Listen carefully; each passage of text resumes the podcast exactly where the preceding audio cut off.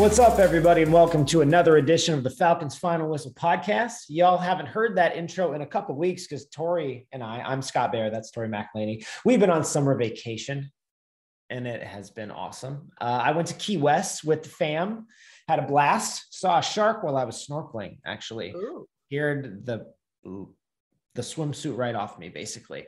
Um, it was like, wait, that's a 10 foot shark very close to my six year old son. That's not a good situation. Uh, do you know what I did, Tori? I, I didn't What'd panic yell shark. I just moved a few other strangers closer to the shark and me farther away. So the shark would want them, not me. I don't think that I mean, makes a good person, but No, no, no. What's the saying? Like, if a bear is chasing you, like you just have to be faster than the slowest person. that's exactly Same. it. Same principle. You just have to Same. be faster than the other people in the water. Yes, um, that is exactly right. Uh, so we are pre-recording this when I went to Key West. Uh, Tori has gone to Tybee Island. There's a Jamaica trip coming up. I think you will be on your Jamaica trip when this podcast comes out. I think if I'm doing the math right, Yes. you, you've got to be stoked for that. I cannot wait. I'm going with one of my friends who is from Jamaica. So we're doing the true Jamaican experience because we're staying with her grandmother for a couple of nights. So it's gonna be it's gonna be fun. Will, will will there be any time for you to have a cocktail with a tiny umbrella in it though? Oh, that'll be so we're staying at an all-inclusive resort like the first three nights that we're there. So I will only be drinking things if they have a tiny umbrella in. I feel like that's essential because heading into training camp, our lives formally end and we turn ourselves over to the Falcons machine as they try to improve and continue building in Terry Fontenot and Arthur Smith's second season.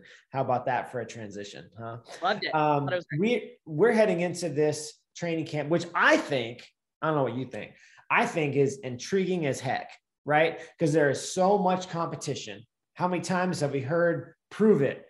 Uh, you know, earn your role, right? There's going to be. I, I think there's more training camp competition than any um, camp that I've covered, whether it was the Falcons or the Raiders or the 49ers in several years. And I think Yeah. that there are several intriguing areas where there's going to be a lot of drama, right? That we really don't know who's going to start, who's going to have these bigger roles.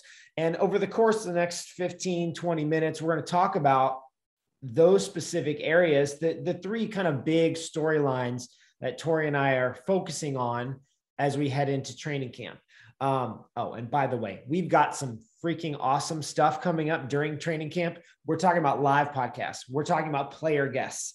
Uh, so much fun stuff coming up on the Falcons final whistle. But before we get to that, we have to talk about what's coming up. And Tori, what's what's what's a storyline that you're going to have your eye on as we start to get into late July and August, and we move towards the uh, regular season? I think this isn't a very uh I don't even know what the word is. It's not like a very sexy answer to say the line of scrimmage and offensive line and defensive line, but I'm going to say it because I think every good thing that could happen for the Falcons to me it starts it begins and ends at the line of scrimmage. And I can't look at this 2022 Falcons team and not look at this line of scrimmage and hope that there is significant improvement from 2021 to 2022 both on the offensive and defensive line. For the offensive line, it's protecting the quarterback, whoever it may be, though I'm saying right now it's going to be Marcus Mariota, but you know, don't come for me.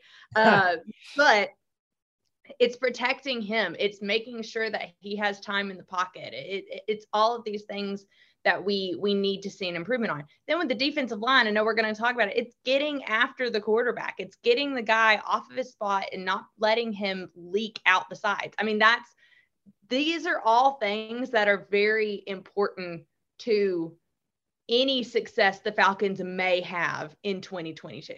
Yeah, and I look at it. This team has a bunch of intriguing skill players. I want to see what Tyler Allgeier can do. I want to see Mhm. what Drake London can do, and Kyle Pitts in his second year. And I think Bryan Edwards is on the verge of a breakout year.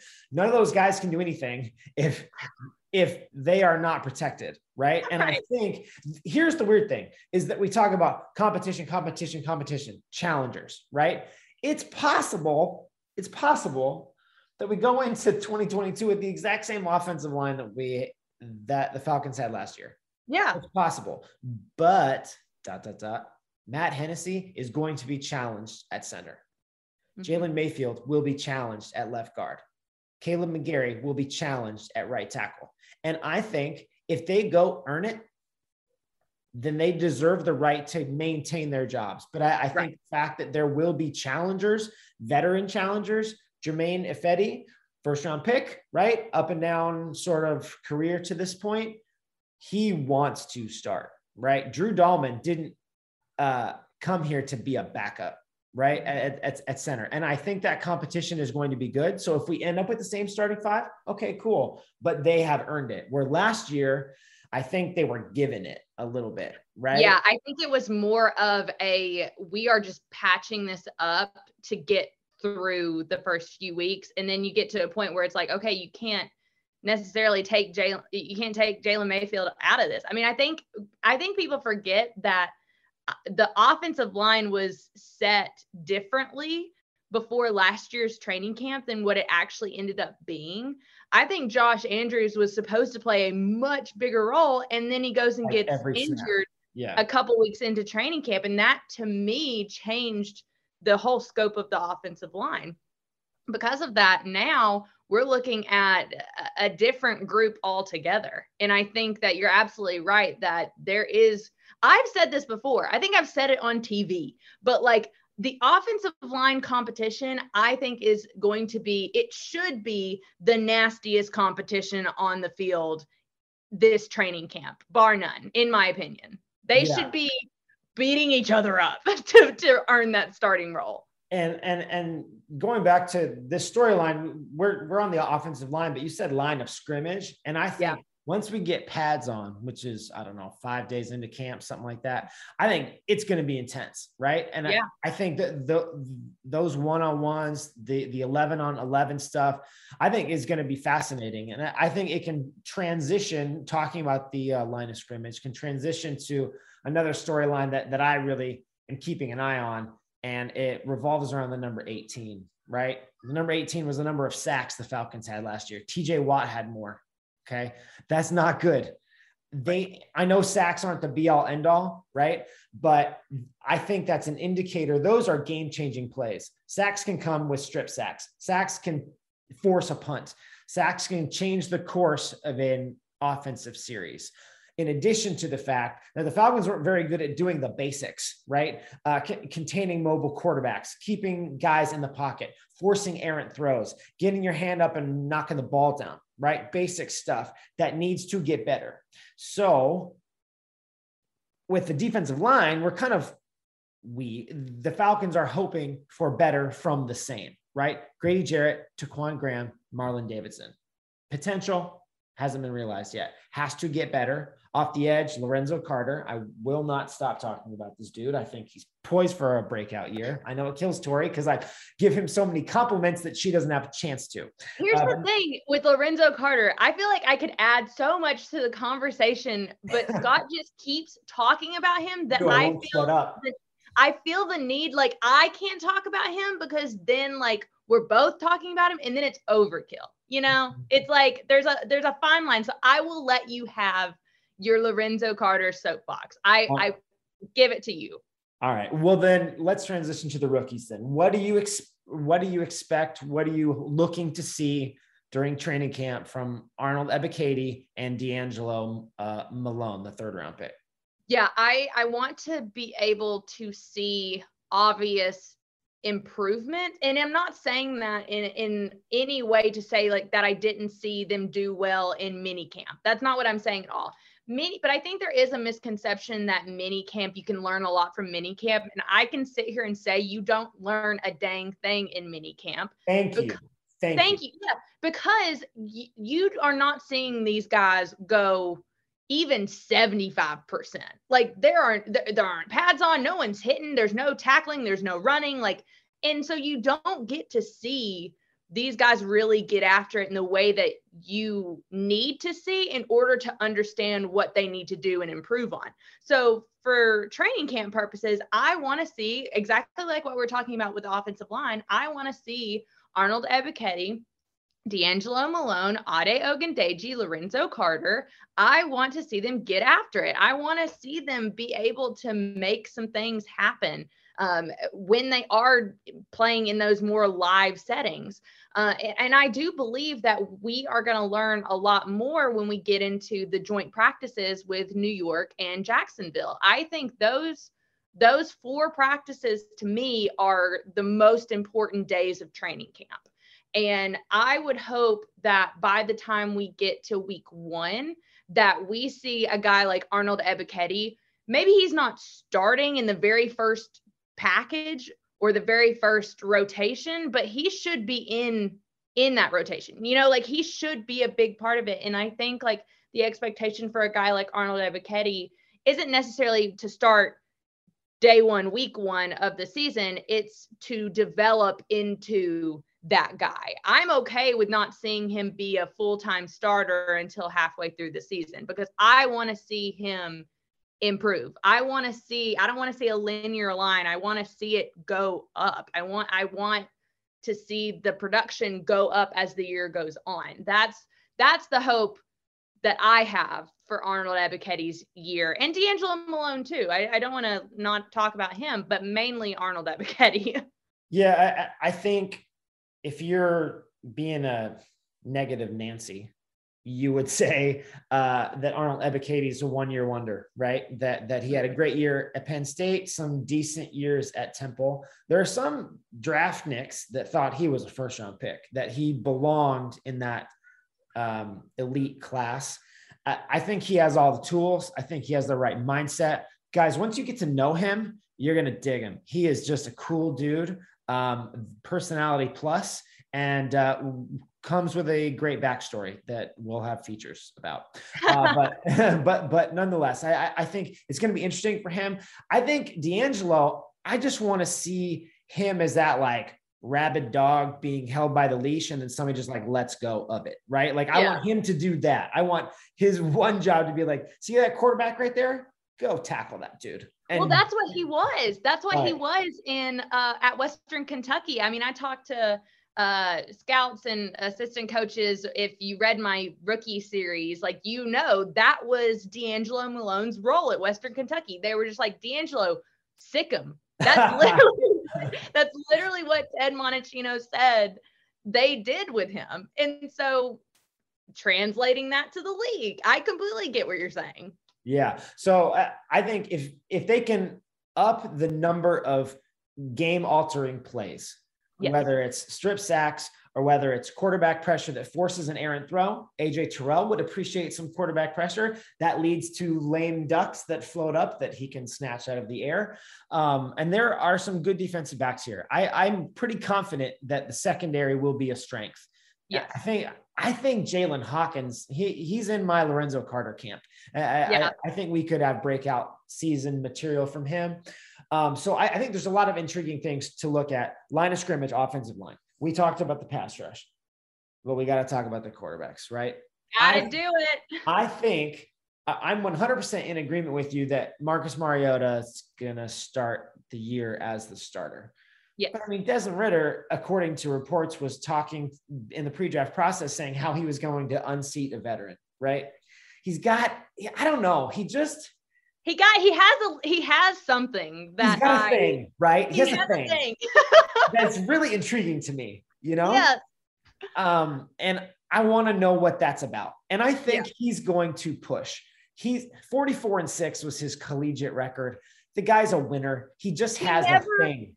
Yeah. He never lost at home, I don't think. No, he never lost at home. I love like, those stats. I love that. Like, yeah, that was something that I kept talking to people about. They're like, well, you talk to Desmond Ridder, and he's a winner and he has a comparative a competitive spirit and et cetera, et cetera. It's all good things, of course.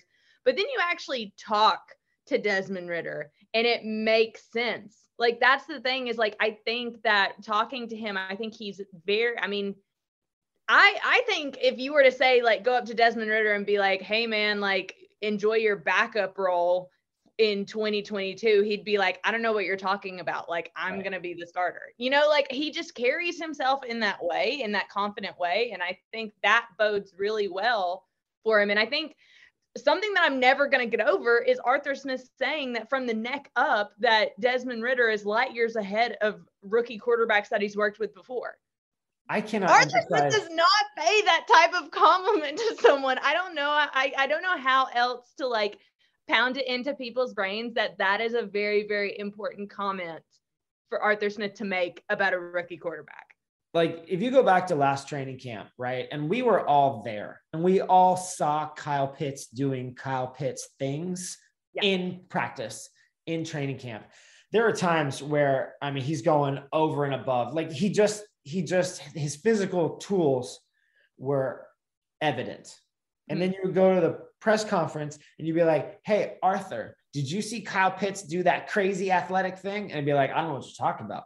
I didn't see nothing, right? He just wouldn't do it because he has a philosophy and um, that you got to go prove it, right? Yeah. In a, like in a game, Arthur Smith talks a lot about uh, he uh, Kyle made like a crazy one-handed um, going one way, the ball was going another way catch against Tampa Bay, right? And then after that, he was talking to our PR director David Bassity, and he was like, "The media's got to talk about that, right? that, that he's allowed to compliment that type of behavior. He went out and did it, right? So to have this Desmond back to Desmond Ridder now, right, I was wondering when we were going to go back. right, maybe never. Um, so we going back to to Desmond. That's I'm trying to give some context to the gravity of that comment, right? Right. And going back to what you said before, too, right?